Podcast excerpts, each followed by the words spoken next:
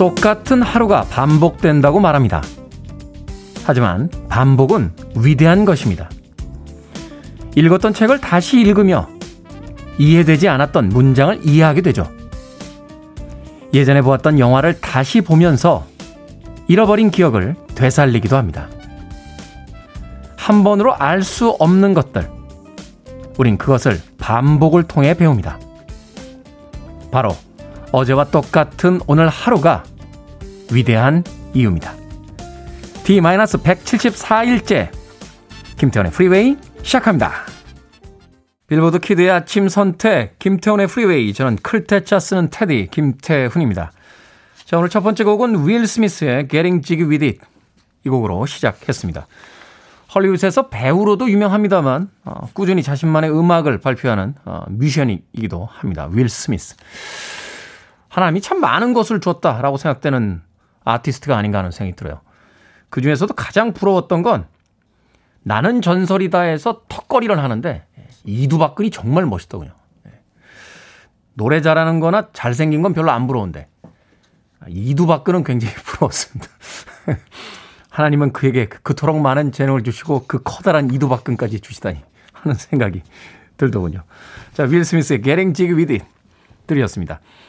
자, 실비아님께서 해가 길어지니 일찍 일어납니다. 요즘 꿈도 부쩍 많이 꾸네요. 오늘은 무슨 일이 벌어질까요? 하셨습니다. 좋은 일들이 있겠죠?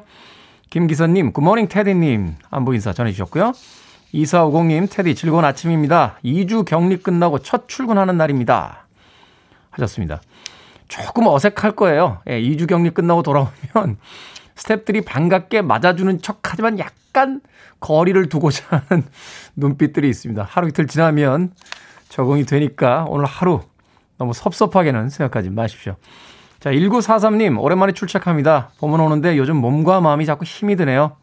클테자 쓰는 테디님 힘 좀 부탁드립니다. 라고 하셨습니다. 뭐, 긴 겨울 동안 지친 것도 있겠습니다만, 계절이 바뀔 때 또 우리들의 몸이 조금 무거워지는 경우도 있죠. 요 고비 잘 견디고 나면 이제 옷차림도 좀 가벼워질 거고요. 기분도 좀 나아지지 않을까 하는 생각이 듭니다. 1943님에게 따뜻한 아메리카노 모바일 쿠폰 보내드리겠습니다. 커피 한잔 하십시오. 어, 4071님, 테디님, 신나요? 아침 먹은 게 시원하게 내려갈 것 같습니다. 테디님 목소리 때문에 화이팅! 이라고 보내주셨습니다. 제 목소리에 아침 먹은 게 시원하게 내려갑니까? 네. 저는 어제 체했습니다. 어, 점심에 허겁지겁 닭가슴살 카레 라이스를 먹었는데 명치 끝에 살짝 걸리더니 하루 종일 책기가 있더라고요. 평상시 같으면 그냥 아 체했구나 이러고 말았을 텐데 지난주에 제가 건강 검진을 하면서 위에서 폴립이라고 하죠. 용종을 하나 띄었어요. 예, 뭐 별건 아닙니다. 뭐 이 나이 되면 다 있습니다. 이러시면서 이제 의사 선생님이 떼셨는데 이게 딱 물리니까 하루 종일 찜찜한 거예요. 이제 별 일은 없겠죠? 네. 4071님, 네, 아침 먹기 시원하게 내려가셨다고 하니까 저한테도 힘을 좀 주십시오. 찾기가 아직 좀 남아 있습니다. 자, 청취자분들한테 참여 기다립니다. 문자번호 샵 1061, 짧은 문자 50원, 긴 문자 100원, 콩은 무료입니다. 여러분은 지금 KBS 2라디오 김태현의 프리웨이 함께하고 계십니다. KBS 2라디오 yeah, 김태현의 프리웨이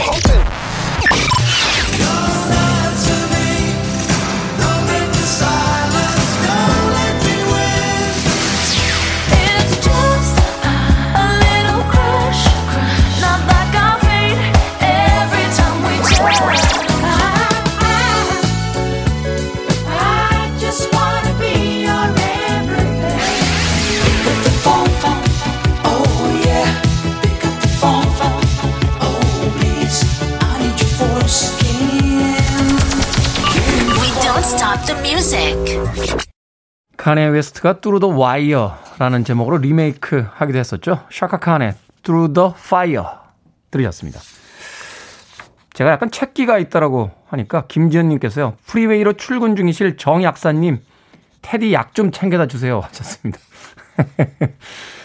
오늘 수요일 약학다식 네, 정재훈 약사 나오는 날이죠. 오고 계시면 약 좀 챙겨다 주십시오. 정재훈 약사님. 네. 오고 계실 것 같아요.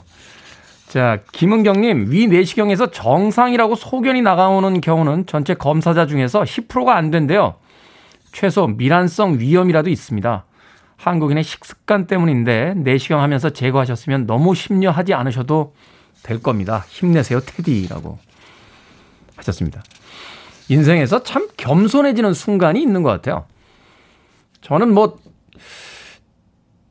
하나님이 다 주시고 겸손만 안 주신 사람이잖아요. 예, 뭐 인물, 학식, 인품 이런 거 다 되는데 겸손이 없어서 항상 문제였는데 인생에서 건강 검진 받을 때 하고요. 하체 운동할 때 이때는 참 겸손해집니다. 사람이 자기 몸 안에 뭐가 있는지 모르는 그 순간에 예, 삶에 대해서 다시 한번 생각해 보게 되고 내가 얼마나 하루와 한 달과 1년을 엉망으로 살았는지 반성도 하게 되는 그런 시간이 되더군요. 그런가 하면 또 운동할 때, 이 하체 운동할 때 있죠. 계단 오르내리기 뭐 이런 거 할 때 보면 참 겸손해집니다. 예.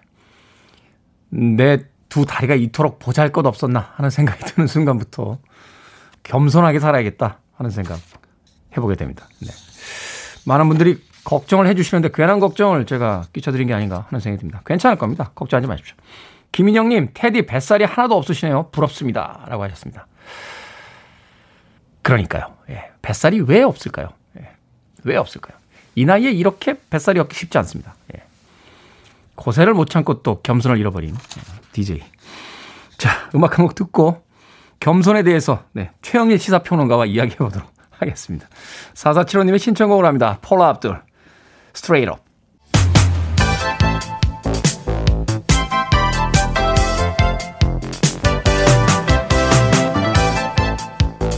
이 시간 뉴스를 깔끔하게 정리해 드립니다. 뉴스 브리핑 최영일 시사평론가와 함께합니다. 안녕하세요. 안녕하세요. 자, 오랫동안 끌었습니다. 한국과 미국 방위비 분담금과 관련해서 합의에 도달했다고 하죠. 네, 미 국무부는 합의됐다 이렇게 발표를 했습니다. 우리 정부는 오늘 발표 예정입니다. 네. 그럼 어느 정도 이제 올리는 선에서 합의가 됐을까? 지금까지 대략 밝혀진 것은 한 13% 인상아니에요. 13% 인상. 예, 이게 사실은 뭐 일본이나 다른 이제 이 미군이 주둔하고 있는 나라에 비하면 상당히 비싼 건 사실인데 문제는 트럼프가 그동안 압박해왔던 다섯 배 더 내라. 여기 비하면 정말 많이 내려간 거긴 하죠. 전문가들 사이의 의견은 분분합니다. 우리가 밀렸다, 아니다, 선방했다. 근데 더 중요한 건 뭐냐면요. 13% 인상보다 트럼프 행정부에 들어왔을 때 참 심각했던 게 5년마다 방위비 분담금 협상을 했거든요. 네. 매년 하자는 거예요. 그렇죠. 지금 한 3년째 타결이 안 되는 상황입니다. 그 이게 타결도 안 되는데 다섯 배 내라는 걸 어떻게 받아들여요? 근데 어떻게 매년 이걸 협상을 합니까? 그래서 이번에는 6년 동안은 이제 동결하게 됩니다. 동결. 예, 그거 하나만 해도 다시 이제 5년마다 협상하는 것으로 좀 이 주기를 바꾸고 그리고 이번에는 한 13% 인상 되는 것으로 이제 관측이 되는데 오늘 정부 발표를 한번 들여다보되 제일 중요한 대목은 트럼프 행정부 때 말도 안 되게 요구되던 부분들이 다소 정상화되어 가는 것. 두 번째는 뭐냐면 바이든 행정부 들어와서 돈보다는 한미 동맹의 가치가 더 중요한 것 아니냐. 여기에 이제 한미 당국이 어, 함께 합의를 이루고 있다는 점 이런 건 다행이다 이런 생각이 드네요. 그렇긴 한데 조금 그런 느낌도 들어요. 왜 헐리우드 영화 보면은 배드캅 굿캅이라고 하잖아요. 네네. 그 나쁜 경찰이 막 소리 지르고 나면 네. 좋은 경찰이 들어와서 타석타석 해가지고 그렇죠, 진술 받아내는데 그렇죠. 트럼프하고 조 바이든도 결국 한 팀 아닌가 하는 생각도 좀 듭니다. 아, 한 팀이죠. 같은 나라입니다. 다만 이제 입장과 차이가 우리에게 또 유불리를 우리는 고민해 봐야 되는데 결국 저는 트럼프 행정부 때 정말 충격받았어요. 이 대목 때문에. 이 미군이 동맹군이었는데 네. 용병인가 하는 문제를 우리나라 국민들이 정말 많이 생각했거든요. 그렇죠. 자, 바이든 행정부에선 좀 바로 잡아지길 기대해 봅니다. 자, 미얀마에서 민주화 항쟁이 계속이 되고 있는데요. 국내에서 미얀마의 민주화 운동 지지하는 연대 모임 뭐 결성한다 이런 소식이 있습니다. 지금 미얀마는 들려오는 외신이 정말 살벌합니다. 미성년자가 끌려갔다 나왔는데 등에 시뻘건 줄들이 있는 거예요. 사슬로 얻어맞았다. 이런 뭐 참혹한 얘기도 나오고요. 또 이 수녀님이 무릎을 꿇고 이 군인들 앞에서 정말 간청을 합니다. 제발 살려달라. 근데 군인들이 함께 무릎을 꿇어요. 그래서 아 뭔가 좀 이 수녀님의 저 간절한 마음에 동조하나 보다 그랬는데 수녀님이 보는 눈앞에서 두 명을 사살했습니다. 지금 사망자가 40명이 넘고 있습니다. 전체적으로 몇 명 죽었는지는 최종적인 집계는 안 되고 있어요. 이런 집계는 사실 공식적인 발표보다 훨씬 더 많은 사상자가. 그렇습니다. 실종도 많이 나오고요. 근데 이게 우리에게는 40여 년 전의 그날과 너무 닮아 있는 거죠. 네. 1980년 5월에 광주. 그래서 지금 광주의 5월 단체를 중심으로 해서 지금 미얀마 이 군부의 유혈 사태를 종식시켜 달라는 소 작은 규모의 시위가 있어 왔어요. 근데 이걸 좀 규모를 확대해서 저 모습은 너무나 우리의 과거 모습과 닮아 있다. 그래서 미, 미얀마의 유혈 사태를 중단시키기 위한 촉구 운동을 좀 전국적으로 확대해 보자. 그래서 미얀마 군부에 대응하는 그러한 연대 시위, 연대 행동이 좀 오늘부로 강화될 것 같아요. 오늘 광주 5월 단체를 중심으로 그러한 연대 활동에 대한 어 이제 아마 발표가 나오게 될 것 같고 또 많은 국민들이 크게 관심을 가지실 필요가 있어 보입니다. 국가끼리는 이 외교적 관계 때문에 사실 공식적인 논평을 잘 못 내고 있는 상황인데 민간 단체들도 중심으로 해서라도 좀 미얀마 사태에 대한 어떤 연대가 있어야 되지 않나. 맞습니다. 지금 미국을 중심으로 유엔이 제재를 한다고 하는데 유엔 안보리가 전 이거 좀 강력하게 대응할 줄 알았는데 쉽지가 않은 게 네. 미얀마 군부가 중국과 러시아와는 상당히 친분이 두텁습니다. 이런 문제 때문에 안보리 내에서는 중국과 러시아는 그 너무 과도하게 하면 내정 간섭 아니냐.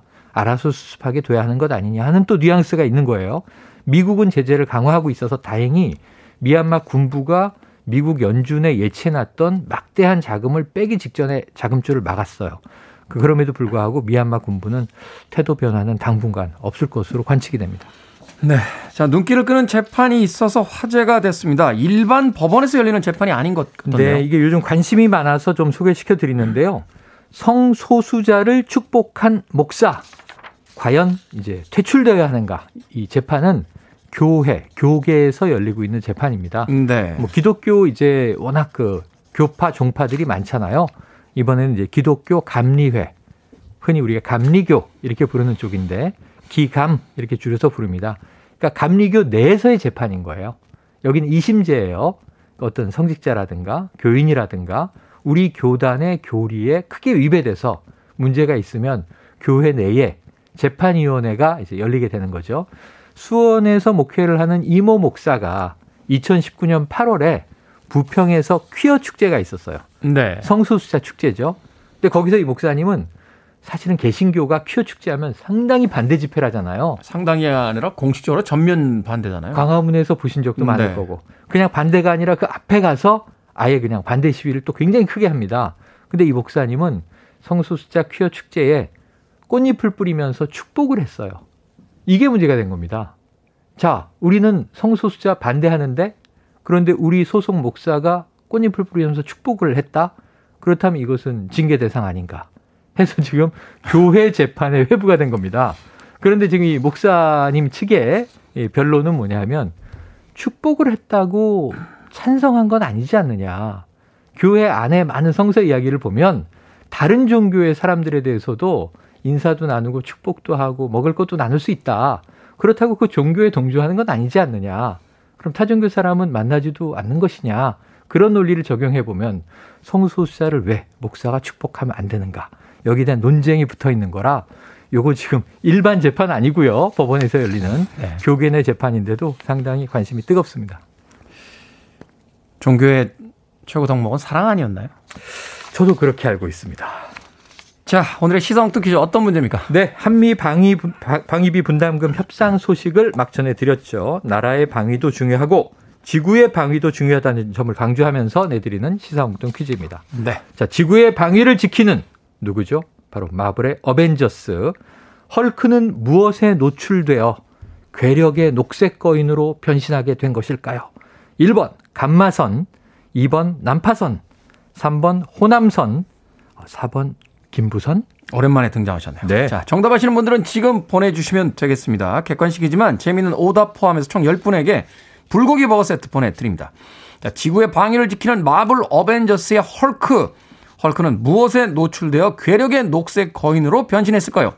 1번 감마선, 2번 난파선, 3번 호남선, 4번 김부선 되겠습니다. 문자번호 샵 1061, 짧은 문자 50원, 긴 문자 100원, 콩은 무료입니다.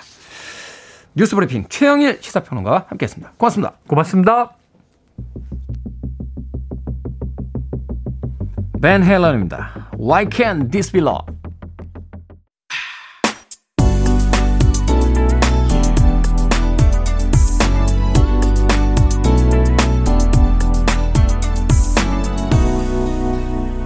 김태훈의 Freeway.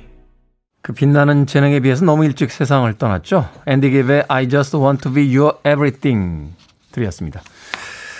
소위 깁 가문의 네, 이 비지스의 그 형제들 중에서 가장 막내였던 앤디 깁. 비지스의 멤버는 아니었어요. 솔로 활동을 했었는데 재능이 굉장히 뛰어났음에도 불구하고 아마 제 생각엔 형제들 중에서 제일 잘생겼던 거로 예, 기억이 되는데 너무 일찍 세상을 떠났습니다. I just want to be your everything 들이었습니다. 자, 오늘의 시사 엉뚱 퀴즈. 헐크는 무엇에 노출되어 녹색 거인으로 변신했을까요? 대한민국 지상파 라디오에서 이런 퀴즈를 내는 프로가 있나요? 예. 정답은 1번 감마선이었습니다. 8076님 삐딱선 0671님 스칼렛 요한선 아 요한선이었어요? 이름이? 요한슨이 아니라? 아 그렇군요. 0671님 스칼렛 요한선 박순성님 1번 감마선입니다. 저는 평소에도 헐크라네요. 남편이 어 힘이 세신가 봐요. 박순성님 김현수님, 테디는 핸섬 이라고. 아, 역시 센스 있는다. 병성님, 아저씨들은 전립선. 전립선. 전립선 건강에 주의해야 되는 나이가 됐군요. 7662님, 맞선. 태연님도 맞선 보신 적 있으신가요? 맞선을 볼 틈이 없었습니다. 틈이. 끊임없이 이어지는 연애 때문에 예, 맞선을 볼 틈이 없었어요. 그런 건 아니고요. 예. 맞선을 봐야 될 나이쯤. 그러니까 맞선이라는 건 결혼을 전제로 만나는 거잖아요. 그죠? 소개팅이나 이제 미팅이 아니라 맞선이라는 건 이제 결혼을 전제로 만나는 건데 만날 수가 없었습니다. 예. 결혼을 할 수 있을 정도의 나이가 됐을 때 너무 가난해서요. 예. 맞선에 나가봐야 뭐 답이 없을 것 같아서. 예. 어때 가난해도 그렇게 가난하죠. 예. 진짜 돈 못 벌었어요. 예. 진짜 가난했습니다. 이번 생에서 이제 맞선 볼 기회는 없을 것 같습니다. 7662님. 그리고 신동기님, 난 조선의 국모다. 라고, 조선이라고 답을 보내주셨습니다. 뮤지컬 명성황후, 뭐 최근에 다시 오픈한다 하는 이야기 하더군요. 한번 이야기 들었었죠. 전 세계에서 지금 뮤지컬 하는 나라가 우리나라 빼고 몇 군데 없대요. 예, 브로드웨이도 멈췄고, 웨스트엔드도 멈춰 있다고 하는데, 대한민국 참 대단한 나라다 하는 생각 다시 한번 해보게 됩니다. 자, 재미있는 오답자 포함해서 총 10분에게 불고기 버거 세트 보내드리겠습니다. 방송이 끝난 후에 김태훈의 프리웨이 홈페이지에 들어오셔서 어, 당첨 확인해 주시고요. 콩으로 당첨이 되신 분들은 다시 한번 포털 사이트에 아, 문자로 보내주셔야 되군요. 샵 1061 문자로 이름과 아이디 보내주시면 저희가 모바일 쿠폰 보내드리겠습니다. 짧은 문자는 50원, 긴 문자는 100원 되겠습니다. 자, 4925님, 테디, 오늘 우리 딸 혜령이 생일입니다. 고3 혜령이 생일 너무 축하하고 진짜 진짜 사랑한다고 꼭 읽어주셨으면 좋겠습니다. 라고 보내주셨습니다. 4925님. 딸의 생일 고3이라서 공부는 열심히 해야 되는데 또 생일이기도 하고 오늘 하루는 공부를 좀 쉬게 해주는 건 어떨까요? 그건 또 다른 문제가 되겠죠. 네. 부모님들은 항상 그러시잖아요. 생일 축하해? 그럼 오늘 공부 안 해도 돼? 그건 다른 문제지. 라고. 저희 어머님은 항상 저에게 그런 말씀을 하셨습니다. 사고 이호님 피자 한 판 모바일 쿠폰 보내드립니다. 딸 혜령양과 생일 파티 조촐하게 하시고요.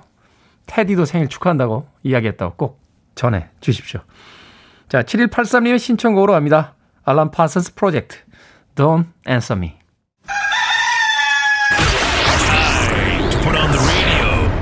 김태훈의 Freeway.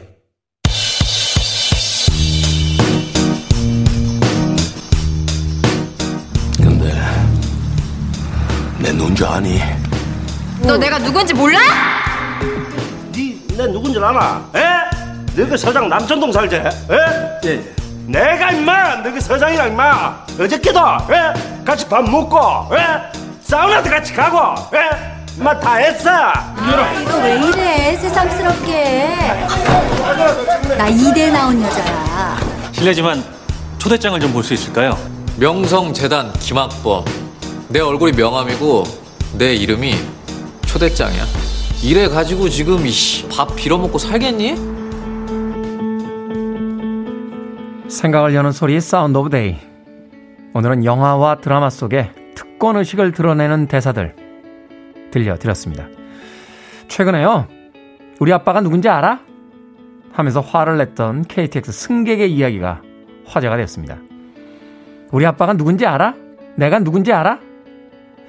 대뜸 이렇게 물어보는 사람들 앞에서 우리는 좀 어리둥절해지죠. 그래서 이렇게 대답할 수밖에 없습니다. 아니, 선생님, 그걸 제가 어떻게 알겠습니까? 자기가 누군지 아냐는 질문, 답을 바라는 것도 아닌 이 무의미한 질문이 갑질로 이어지기 쉽다는 사실. 우린 경험을 통해서 잘 알고 있습니다. 최근에 한 설문조사에 따르면요. 지난 1년간 4명 중 1명꼴로 갑질을 당한 경험이 있다고 합니다. 많은 학자들은 갑질의 원인으로 특권의식과 권위주의를 드는데요. 자신을 매우 특별하게 생각하고 자신의 영향력을 지나치게 내세우는 사람들을 보면서 특권이나 권위가 고집한다고 얻어지고 타인에게 모욕감을 준다고 생기는 거였나 하는 의문이 듭니다. 애써 주장하지 않아도 우리 모두는 특별한 존재잖아요. 나의 특별함은 타인을 특별하고 소중한 존재로 존중할 때 비로소 온다는 것 잊지 말았으면 좋겠습니다.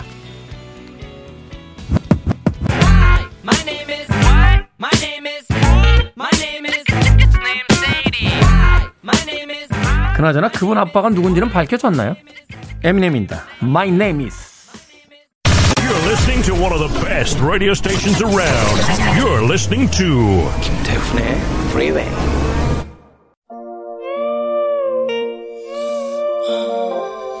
빌보드 kid의 아침 선택 KBS 2라디오 김태훈의 프리웨이 함께하고 계십니다.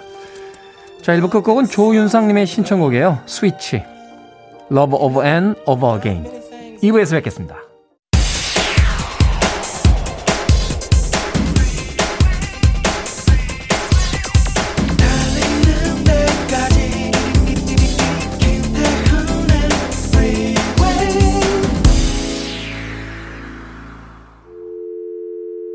Your arms around me. I need to feel your touch.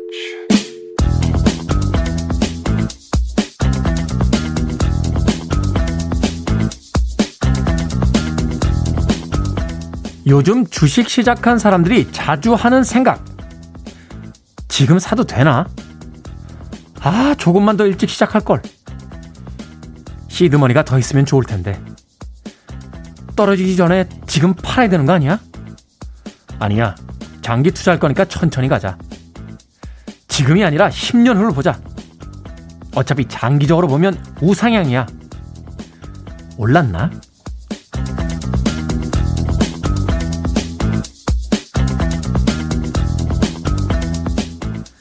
뭐든 읽어주는 남자. 오늘 읽어드린 글은요. SNS에 올라온 요즘 주식 시작한 사람들이 자주 하는 생각이었습니다.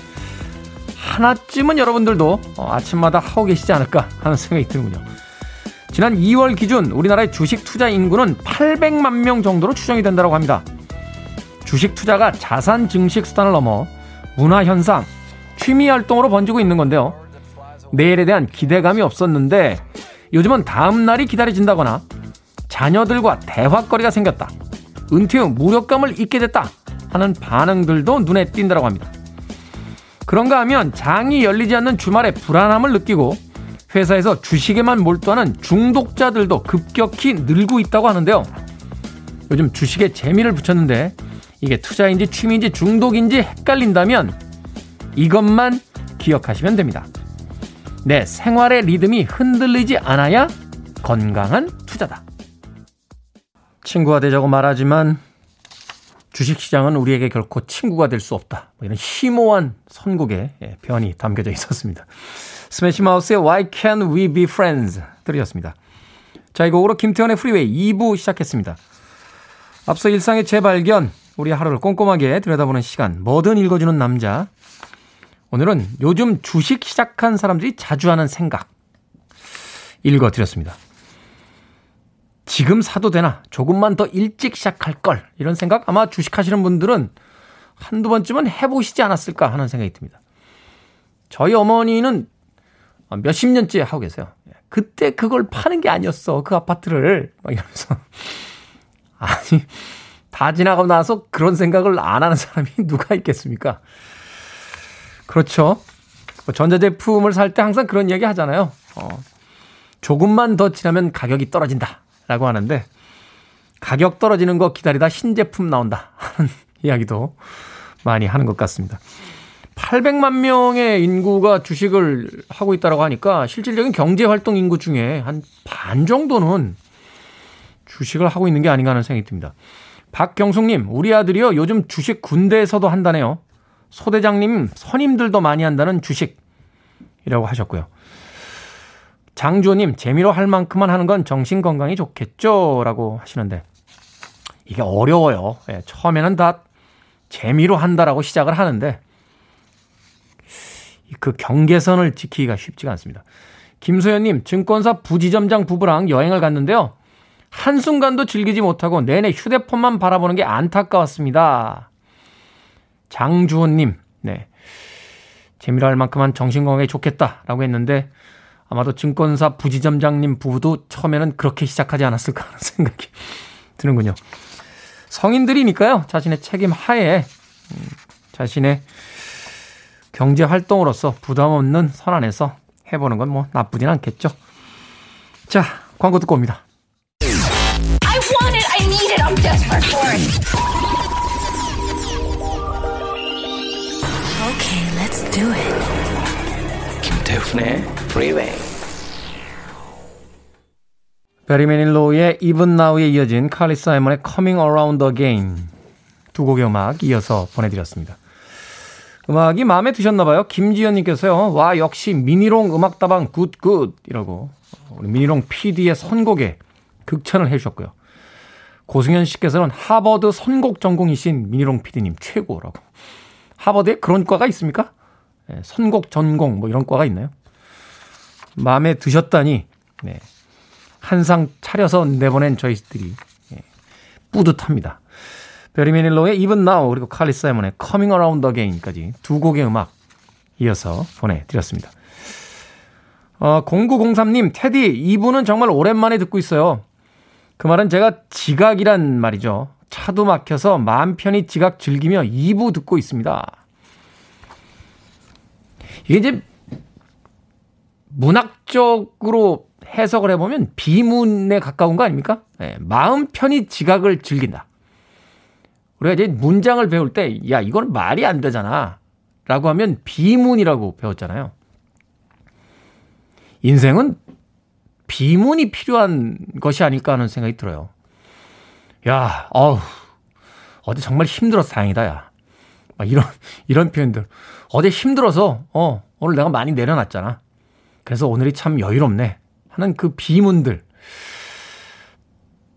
차도 막혀서 지각이 편하다. 라고 하는 이 비문 속에 예, 인생에 많은 것들이 담겨져 있지 않나 하는 생각 해보게 됩니다.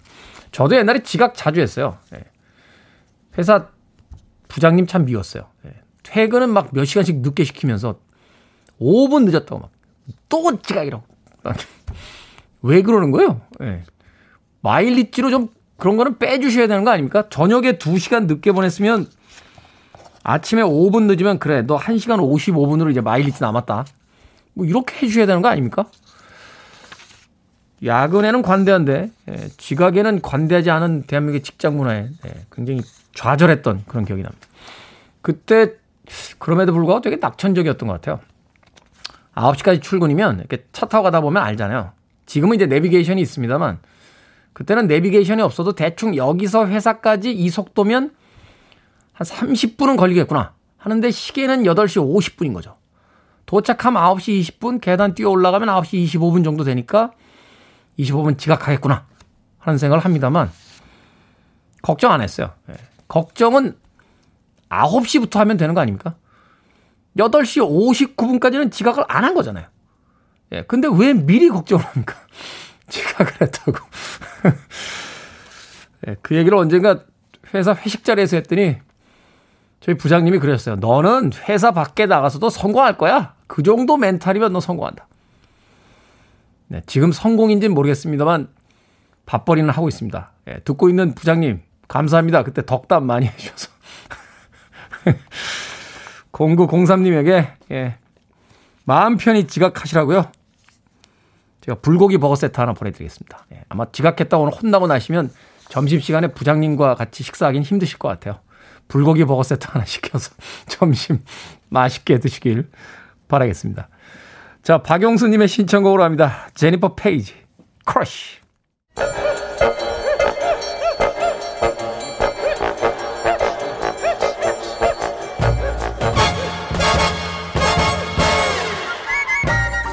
온라인 세상 속 촌철살인 해학과 위트가 돋보이는 댓글들을 골라봤습니다. 댓글로 본 세상.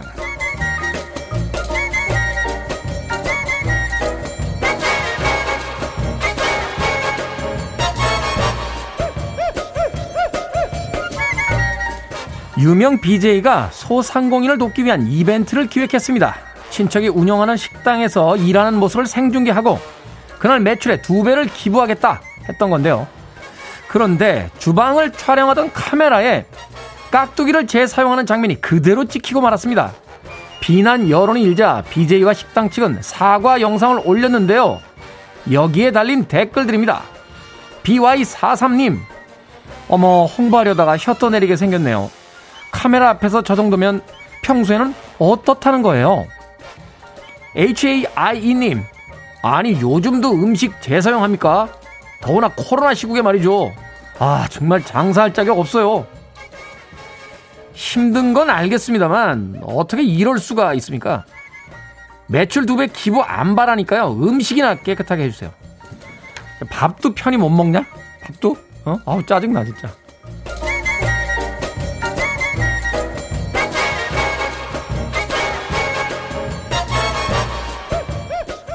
벨기에의 한 축구 구단이 특별한 코로나19 검사를 시도 중입니다.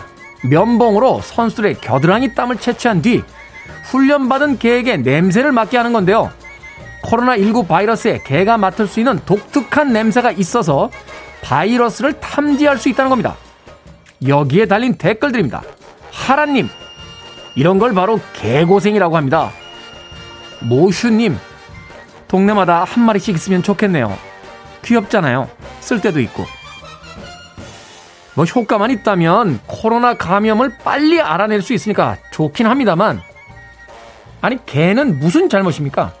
매일 사람들 겨드랑이 냄새를 맡아야 하는 개 신세. 착하게 살아야겠다. 다음 생에 개로 태어나면 안 되겠다.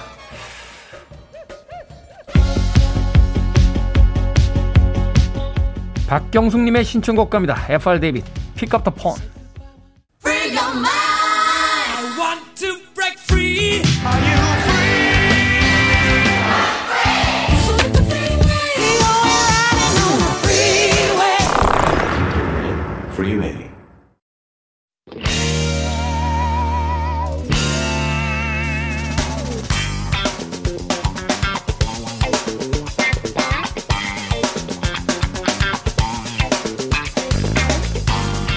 수요일 코너 약학 다식 맛있게 먹으면 약이 되는 음식 이야기 함께 해봅니다. 훈남 약사 정전 food fighter 아닙니다. food writer 그리고 지난주부터 합류하신 이보은 요리 연구가 나오셨습니다. 안녕하세요. 안녕하세요. 안녕하세요. 제가 방송에서 그렇게 정재훈 약사를 찾았는데 네. 체기 있다고 약을 갖다 달라고. 약은 이보은 요리 연구 아닙니까? 왜 왜 안 갖다 주신 겁니까, 정재훈 약사님? 아주 집에 예, 집에 약이 없어요. 집에 약이 없어. 그럴 수 있어요. 예, 네. 약국에 있는데 굳이 또 집에 안 가져오시게 맞아요, 되잖아요. 맞아요. 네, 네. 그럴 수 있습니다. 어찌됐건 기억하겠습니다. 정재훈 네. 자, 두 분의 맛있는 음식 이야기 기대해 보도록 하겠습니다. 자, 최근에 정재훈 약사님 SNS 보니까 굴 요리 해 먹었다 이런 정보가 있다는데 그래서 우리 작가들이 너무 먹음직스러웠다고 오늘의 주제를 굴로 어, 굴로 정해봤습니다. 이 굴이 참 호불호가 갈리는 음식 아닙니까? 좋아하는 사람이 있는 반면에 또 아예 안 먹는 사람들도 있고요. 맞아요. 네. 맞아요. 굴 드시고 약간 조금 힘들었다 하시는 분들은 굴을 그 다음부터 좀 꺼려 하시고요. 네. 나는 굴 먹어야 좀 생기가 나 하시는 분들은 계속 굴을 잡수시기도 하는데요. 이거는 정말 개인차가 너무 심하기 때문에 뭐 이래서 꼭 잡수세요라는 말씀은 못 드리고요. 본인한테 맞으면 정말 맛있게 드시는 것도 보약이 됩니다. 이렇게 말씀을 드릴 수가 있겠죠. 네. 네. 정기현 약사님은 그 굴을 즐기시는 편입니까, 굉장히? 저는 굴 좋아해요. 어. 저는 뭐 생으로도 좋아하고 익혀서도 좋아하는데 전이나 뭐 이렇게 찌개에 넣어서도 좋아하고 네. 생으로도 좋아하고. 네. 굴은 희한하게 보통 이제 저쪽에 서양 사람들은 날것으로 생선을 잘 안 먹잖아요. 해물이 잘안 먹는 게 아니라 거의 안 먹죠. 그렇죠. 그런데 굴은 날로 먹거든요. 네. 그래요. 그 뭐 저도 예전에 어떤 기록 보니까 로마 시대에 이 황제들 암살할 때 이 굴을 날로 해서 그냥 삼키기 때문에 거기다 독을 많이 넣었다. 뭐 이런, 어, 이런 이야기가 어. 하던데. 예. 네. 굴을 날로 먹는 이유가 있어요. 음. 그러니까 이제 어, 맛에 민감한 분들이잖아요. 미식가들이. 네. 그런데 굴은요. 어, 해물 중에서도 이런 그 맛을 내는 아미노산들이 굉장히 거기 많이 녹아 있거든요. 네. 날로 먹었을 때 그 맛이 확 더 혀로 밀려 들어오고 아. 익히면 단백질이 응고가 되면서 네. 오히려 그런 맛을 내는 아미노산들이 좀 가둬집니다. 오히려 풍미가 사라진다. 네, 그 맛을 내는 성분은 좀 덜 느끼게 되고요. 대신에 향은 좀 살아나요. 요리를 하면. 아, 향을, 향은 네, 살아나고 네, 향은 살아나는데 맛은 좀 덜 느껴지는 거죠. 코에선 즐거워지는데 혀에선 덜 즐겁고. 맞습니다. 생으로 먹으면 네. 코는 덜 즐거운데 혀에서는 맛있고. 맞아. 선택의 문제인데 서양 사람들은 코보다는 입을 선택했다. 아, 이렇게 되는 거군요. 동서양이 뭐 공통점인 것 같아요. 일단은 날로 먹을 수 있으면 날로 먹고 음. 안될 때는 이제 익혀서 먹고 이런 거죠. 근데 서양에서는 그렇게 먹는 것들을 세비체라 그래가지고 가진 소스 양념을 해서 먹기도 하고요. 네. 일단은 맛과 향을 좀 다다 즐기기 위해서 그리고 또 하나는 굴의 향을 훨씬 더 깊게 느끼기 위해서 우리가 왜 반각굴이라고 그러죠 half shell이라고. 네네. 네, 그 거기에다가 이제 소스를 뭐 올리브 오일이라든지 타바스코 소스 같은 거 뿌리고 뭐 그것도 뿌리고 레몬 살짝 짜가지고. 네, 그렇죠. 네. 그다음에 딜 같은 것도 좀 올리고 뭐 이렇게 해서 풍미 풍미가 더 느끼게 그렇게 해서 잡수시기도 하죠. 아. 우리나라 같은 경우에는 대부분 다 초장에 찍어 먹잖아요. 초장은 마법의 양념인 것 같아요. 맞아요. 어떤 음식들 찍으면 초장 맛이 초장 맛만 납니다. 그렇기 때문에 요새는 사실 우리나라도 굴을 드실 때 석화에다가 초장을 안 찍고요. 올리브 오일하고 balsamic vinegar하고 뭐 이렇게 약간 양념을 해서 또 우리가 연어 먹을 때 왜 캐비어랑 뭐 이런 거 올리잖아요. 그렇죠. 케이퍼 같은 거. 근데 그런 것 좀 올려서 잡수시기도 합니다. 네. 음. 정재훈 약사는 어떻게 드셨어요? 정재훈 약사님은? 이번에요? 네. 아, 이번에는 제가 사실 제 좋아하는 중국 음식점에 갔는데 굴탕면을 시켰더니 굴탕면 아. 진짜 맛있게 나오더라고요. 어. 그래서 제가 또 집에 와가지고 재현을 했죠. 음. 아, 잠깐만요. 네. 웬만해서는 점심 먹은 거 저녁에 다시 먹기 쉽지 않은데 그걸 점심에 맛있게 먹었다고 저녁에 재현하셨어요? 네, 재현을 했습니다. 아. 그래서 굴을 좀 알 굵은 거 통영 굴로 딱 사가지고 어 굴이 핵심이 아니고 처음에 사실 이제 그 이따가 공개를 하겠습니다. 네.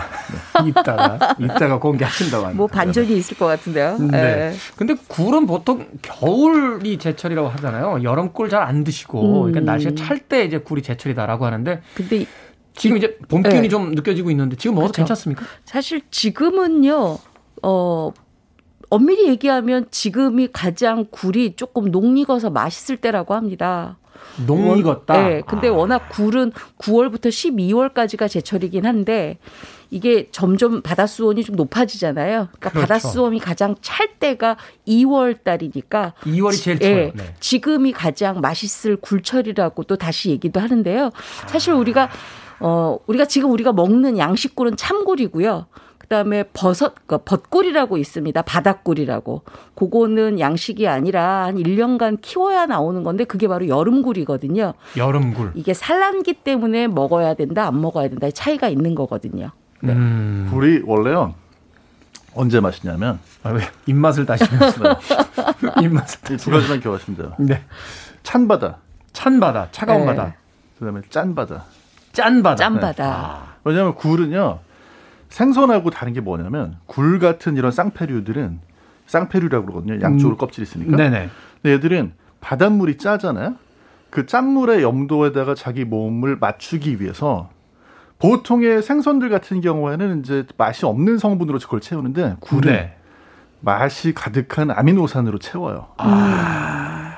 그러니까 바다가 짠 바다가 될수록 굴도 맛이 더 진해지고요. 네. 그 다음에 찬 바다에서 또 살아야 되니까 또 맛성분으로 채워요. 음. 그러니까 겨울철의 굴그딱 요맘때까지 굴 맛이 아주 깊어지죠. 그렇기 때문에 우리가 석화라고 하죠. 석화. 껍질 있는 굴. 네. 그 안에 해수가 약간 차 있는 굴이 가장 맛있습니다. 예. 그거는 초장도 필요 없고요. 그냥 바로 먹으면 되죠. 바로 바로 먹고 또한 네. 잔. 그렇죠. 네.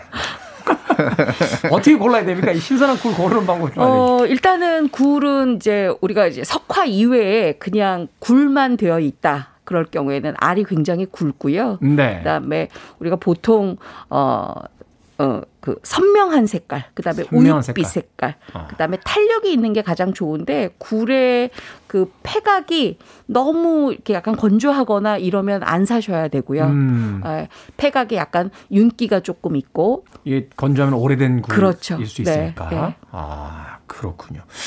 앞서서 잠깐 이야기했습니다만 이제 수온이 올라가면 사실 이제 바닷속에 있는 굴들 그렇게 잘 안 먹게 되는 경우가 네. 생기는데 왜 그러냐면 검색 사이트에 굴 이렇게 치면은 연관 검색어로 노로바이러스가 떠요. 네, 맞아요. 그 정도로 이 노로바이러스가 이제 굴을 먹고 감염되는 분들이 많다는 건데 뭐 안 먹고 안 걸릴 수는 있겠습니다만 이걸 먹고 나서 걸리게 될 경우 어떻게 해야 됩니까? 이건 치료약이 없습니다. 노로바이러스는 네. 치료약이 없어요? 네, 바이러스잖아요. 그래서 이틀에서 사흘 정도 앓고 지나가기를 바라는 수밖에 없는데요. 그래서 이제 면역이 너무 약한 분이라든지 이런 경우에는 굴을 날로 안 드시고 익혀서 드시는 게 더 좋고. 네. 근데 걸렸을 때는 한 2, 3일 정도 아프고 나면 지나가긴 해요. 뭐 배가 아프고 메스가 없고 구토를 하는 경우도 예, 있고. 우리가 흔히 얘기하는 이제. 배탈이 났다라고 하는 거죠. 날것 네, 네. 잘못 먹고 음, 배탈 났다 이렇게. 네. 그래서 제일 중요한 거는 배탈이 났을 때 이제 탈수가 될 수 있으니까 아. 수분 보충, 염분 보충 이런 걸 해주시는 게 제일 중요하고 괴롭긴 하지만 2, 3일 정도 지나면은 네, 낫긴 합니다. 그래도 노로바이러스 감염되면 이렇게 약국에서 뭐 이렇게 약은 주잖아요. 그건 무슨 약입니까? 그럼? 보통은 이제 그런 경우에 정장제로 프로바이오틱스나 유산균 들어있는 네, 그런 것들 하고 음. 그 다음에 이제 그 장 점막을 조금 이렇게 음. 어, 보호해주는. 보호해주는 네, 그런 약을 씁니다. 노로바이러스 자체는 바이러스이기 때문에 어떤 특별한 약이 없고 이게 이제 네. 지나갈 때까지 자기의 건강 상태를 좀 최대한 유지해 주는 거. 네. 그래서 뭐 미지근한 물 좀 많이 마시고 염분도 좀 염분도 좀. 보충도 네네. 해주고 또 장 환경이 안 좋아질 테니까 프로바이오틱스 같은 유산균들 을 많이 먹어서 음. 좀 계속 그 유지해 주는 거. 네. 그런데 그렇게 해도 안 되는 분들은 병원에 응급실에 가셔야 되는 경우도 생기긴 생겨요. 그래서 너무 네. 심할 땐 병원 가셔야 돼요. 그렇죠. 우리가 이제 배탈 정도는 좀 견뎌. 보는데 네. 좀 심하게 오면 병원으로 가시는 게 좋다라고 이야기를 해줬습니다. 어찌됐건 지난주에 정재훈 약사는 굴 요리를 먹었다는 거. 자, 샘 브라운의 Stop을 준비했는데 왜이 곡을 선곡했는지는 잘 모르겠습니다. 예, 굴을 먹으면 조심해야 된대요. 그래서 이런 느낌의 음악을 선곡했다고 귀뜸을 해주고 왔습니다. 샘 브라운 Stop. 아침부터 노래가 좀 끈적끈적 거렸죠. 예, 샘 브라운의 Stop 드렸습니다. 네. 미니롱 PD는 자신은 굴을 먹을 필요가 없다고 항상 이야기합니다. 자, 빌보드 키드의 아침 선택, KBS 2라디오, 김태현의 프리웨이, 이번 요리, 요리 연구가, 그리고 훈남 약사 정재현 food writer와 약학다식 함께하고 있습니다. 앞서 음악 나기 전에 그렇게 아껴두셨는데, 어떻게 하면 굴을 맛있게 먹을 수 있는 겁니까? 정재현 약사님. 아, 이제 제가 익혀 먹는 걸 소개를 해드리려고요. 익혀 저는 거. 이제 굴 사가지고 오면 양이 많으니까 처음에는 이제 어, 뭐 이렇게 저렇게 날로 먹고 나서 남은 거를 이제 요리를 하거든요. 네. 아주 뭐 이제 제가 인스타에 올린 거는 좀 어려운데요. 고난이도인데 예. 채소를 굽는 느낌으로 볶아주셔야 돼요. 굽는 느낌으로 볶는다? 네, 그러니까 기름을 좀 이렇게 두르고 굽는 느낌으로 볶는다는 게 무슨 얘기냐면 너무 자주 이렇게 볶으면은요, 그러면은 굽는 느낌이 안 나거든요. 아, 불에다 그냥 네. 이렇게 한우 소고기 굽듯이 한 번만 뒤집는 것처럼 딱. 네, 좀 오랫동안 놔두셔야 되니까. 예. 그런 식으로 양파하고 집에 만약에 피망 같은 거 있으면요. 그런 네. 거좀 썰어가지고 좀 큼직큼직하게 썰어서 그거를 굽듯이 볶아서 이 향이 구운 향이 확 나게. 약간 뭐 탄, 태우는 것까지는 아닙니다만 약간 탄 듯한 자국이 있을 정도로. 그렇죠. 아. 그다음 이제 거기다가 치킨 스탁 넣고 네. 끓여주다가 이제 마지막에 굴을 넣어가지고 한 1분 정도 1분 정도. 익혀줍니다. 어, 팔팔 끓을 때 1분 정도면 됩니까? 네네. 어. 그 정도면 충분하고요. 거기다가 밥을 말아서 드시면 굴탕 밥이 되는 거고. 음. 어. 그냥 이렇게 저기 드시면 굴탕. 네. 면을 넣으시면 굴탕면. 굉장히 이게 맛있습니다. 지금 정 약사님이 얘기하는 게 뭐냐면은요. 우리가 그 약간의 그 탄 듯 한 그을음 있죠. 네. 우리가 왜 그 불맛이라고 하는. 네, 불맛이라고 네. 하는 거. 그거를 지금 내려고 하시는 것 같아요. 네. 근데 그 불맛이 나야 굴을 넣었을 때 굴향하고 이렇게 조합이 굉장히 좋아요. 어, 그래요? 맞아요. 예, 그리고 어, 그 국물을 마셨을 때 약간 불맛이 난 채소에서 나오는 채즙은 굉장히 달아요. 답니까? 예, 단, 달달해요. 그렇기 때문에 감칠맛이 나서 굴하고 입혀졌을 때 굉장히 환상적인 맛이 나죠.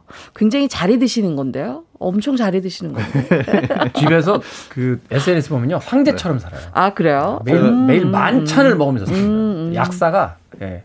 그렇구나. 네. 저는 요리사인 줄 알았어요. 요리 대가잖아요. 저. 용인 사시는데 경기 남부식 요리에 지금 그 대가예요? 일대 대가세요. 전승자를 찾고 계십니다. 그렇구나. 아, 자, 이렇게 익혀서 먹을 수도 있겠습니다만 이제 생굴로 음. 먹게 되면 역시나 가장 많이 먹는 게 생굴을 먹는 방식인데 그쵸. 비린내 많이 나잖아요. 네. 또 이 비린내를 그 아주 예민하게 반응하시는 분들이 있거든요. 그렇죠. 어떻게 네. 잡아야 됩니까? 우리가 보통 굴은 해감시킨다는 말씀들을 다 안 하시죠. 네. 굴도 해감을 합니다. 해감을 어떻게- 한다요? 네. 우리가 조개 해감을 시키듯이 그 잡아서 굴도 해감을 합니다. 하루 정도 바닷물에 이렇게 담궈 놓고 위에 이렇게 씌우잖아요. 까만 네, 거로. 네. 그리고서는 냉장고에 넣으면 이렇게 모래를 이렇게 뱉어내는데. 그거는 이제 조개인 조개. 얘기고요. 네네. 조개나 바지락인 얘기고 네네. 굴은 만약에 굴을 구입을 하고 났을 때 비린맛 싫다. 그다음에 굴을 굉장히 탱글하게 먹고 싶다. 신선한 굴 먹고 싶다 할 때는 무를 강판에 갈아요. 아니면 믹서에 무와 물을 1대1로 넣고 갑니다. 그래서 음. 체에 받치면 무즙이 나오겠죠. 네. 즙에다가 소금물에 한번 헹궜던 굴을 집어넣고 딱 20분만 두잖아요. 굉장히 말끔하게 해감이 됩니다. 아. 그러면 굴에서 비린 맛도 나지 않고 굉장히 신선하고 굴을 탱글탱글하게 드실 수가 있습니다. 그 무는 어떡합니까? 그건 버립니까? 버리셔야죠. 아, 그건 버리고. 그거 뭐 딴 거 쓰시게요? 아니, 그래도 아까워요. 만약에 그걸 쓰실 거면 무즙이 남아 있잖아요. 네. 지금 즙은 아래 가, 있고 위 건더기에 무는 남아 있잖아요. 거기에다가 연겨자라든지 연 고추냉이라든지 넣고 간장 넣고 소스 만드시면 되죠. 그래서 찍어 드시면 되니까요. 예. 보통 비린맛 없을 때 이제 쓰는 그런 기술 중에 하나가 우유에 담그면 네. 우유에 있는 단백질이 비린맛 성분을 붙잡아 가지고 어. 비린맛이 줄어들거든요. 근데 그 우유도 버리셔야 돼요. 아, 그렇죠. 글리 빠져나간 네, 거니까 네. 그걸 또 먹으려고 네. 하면 네. 아. 안 버리고 음. 비린맛을 제거하는 방법은 아주 제일 많이 쓰는 방법이지만 식초나 레몬즙 같은 거. 식초나 레몬즙. 왜냐하면 이런 신맛 성분이 굴에 있는 비린맛 성분하고 반응해가지고요 물에 이런 거를 녹여버려요. 아. 물에 녹으면 냄새가 안 납니다. 아, 비린맛은 그렇군요. 사실 비린내거든요. 음. 비린내, 네. 향으로 올라오는 거니까 물에다가 그냥 녹여서 가둬버린다. 그렇죠. 그리고 냄새를 못 맡아요. 근데 무즙이 가장 생굴의 비린맛과 맛을 해감을 시키는 데는 최상위에 있습니다. 무즙이. 예. 그럼 이제 만찬은 할 수 있는 이제 정재훈 약사는 가능하겠는데 저처럼 집에서 그냥 밀키트로 밥을 해 먹는 사람은 그냥 레몬즙이 가장 빠르지 않나 하는 뭐 생각도 그렇기도 하겠네요. 네. 하게 되는군요. 자, 영양에도 좋고 로마의 황제들도 즐겨 먹었다는 이 굴. 그런데 막상 신선한 굴을 이제 구할 수 없게 됐을 때 뭐 약을 통해서 이 굴이 가지고 있는 어떤 성분들을 좀 섭취해 본다면 어떤 게 있을까요? 일단 굴을 드시는 게 제일 좋긴 한데요. 네. 근데 만약에 굴을 못 먹는다. 그럼 굴에 들어있는 영양소 중에서 우리가 약으로 섭취할 수 있는 거는 요즘에 인기 있는 영양소 비타민 B12가 굴에 많이 들어있고요. B12. 네. 그 다음에 이제 아연이 많이 들어있습니다. 아연. 그리고 단백질. 네. 요 세 가지 챙겨서 드시면 되겠습니다. 아연과 단백질, B12. 그렇군요. 자, 아침부터 먹을 얘기를 하고 나니까 벌써부터 허기가 지는 것 같습니다. 맞아요. 오늘 네. 점심은 굴밥을 먹어야 되지 않을까 하는 생각을 하면서 밥식, 먹을 식을 쓰는 약학다식. 누군가에겐 비리고 누군가에겐 향긋한 굴 이야기. 이본 요리용가 정재현 약사님과 함께했습니다. 고맙습니다. 감사합니다. 고맙습니다.